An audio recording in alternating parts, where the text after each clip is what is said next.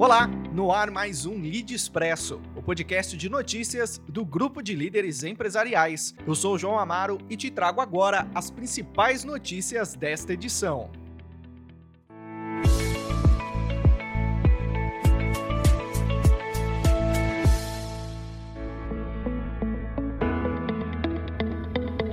Abrimos essa edição falando da InfraCommerce, do setor de serviço para a experiência do consumidor, que anunciou a compra da Synapcom. A operação custou R$ 773 milhões em dinheiro, além de 27 milhões em ações a serem emitidas no fechamento do negócio, o que corresponde a 10% do capital da compradora. Em fato relevante, a InfraCommerce afirmou que a aquisição faz parte da estratégia da companhia em se tornar o maior ecossistema digital independente para e-commerce da América Latina. Hoje, a Synapcom movimenta mais de 15 milhões de itens em sua operação, tendo clientes como a Samsung, Philips, Hyper, Goodyear e Porto Seguro.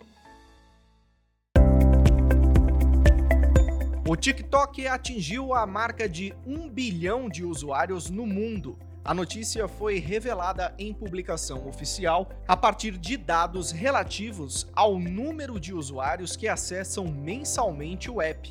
Trata-se de uma alta de 25% dos usuários mensais ativos do TikTok no último ano. A ascensão acontece em paralelo com a chegada de mais criadores de conteúdo à plataforma, que hoje tem tempo de consumo de vídeo maior que o YouTube, por exemplo, com média mensal de 24 horas e 38 minutos para cada usuário, ante 22 horas e 40 minutos do serviço do Google.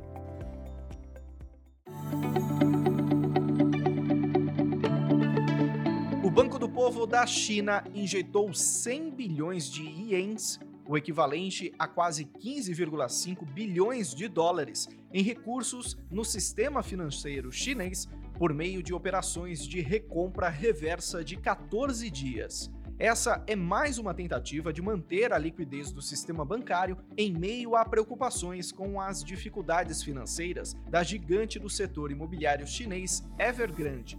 Em setembro, o banco intensificou as injeções de capital diante de crescentes sinais de insolvência da companhia. E na última semana, além de uma subsidiária da empresa ter falhado em honrar o pagamento de juros sobre bônus externos, há boatos de que o governo chinês irá reestruturar a Evergrande a fim de estatizá-la.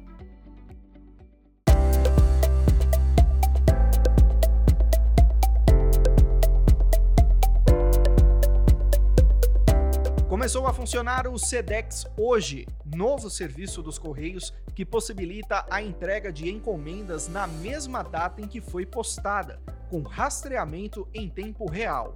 A novidade começou a funcionar em São Paulo e, por enquanto, as coletas poderão ser feitas em 80 municípios do estado e na cidade de Extrema, em Minas Gerais.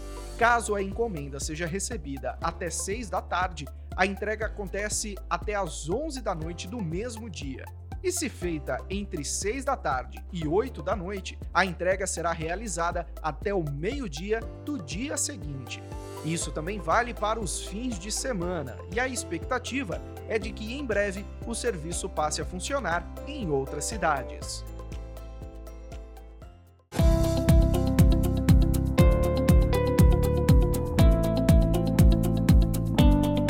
O Carrefour se prepara para lançar a sua própria operadora móvel virtual. Batizada de Carrefour Chip, a novidade já está em trâmites avançados com a Anatel para começar a operar. A iniciativa ocorrerá em parceria com a Surf Telecom e o sinal deverá ser fornecido pela TIM. Serão 3 planos: o básico, de R$ 29,90, o intermediário, de R$ 39,90 e o maior, de R$ 49,90, com franquias de 3, 5 e 10 GB, respectivamente. Não há previsão de início de vendas dos chips, mas o app da nova operadora já pode ser encontrado para download na Play Store. Ficamos por aqui hoje, mas voltaremos em breve com muito mais notícias. Continue bem informado acessando o portal Líder.inc. Lide, quem é líder participa, quem é líder se informa. Até mais!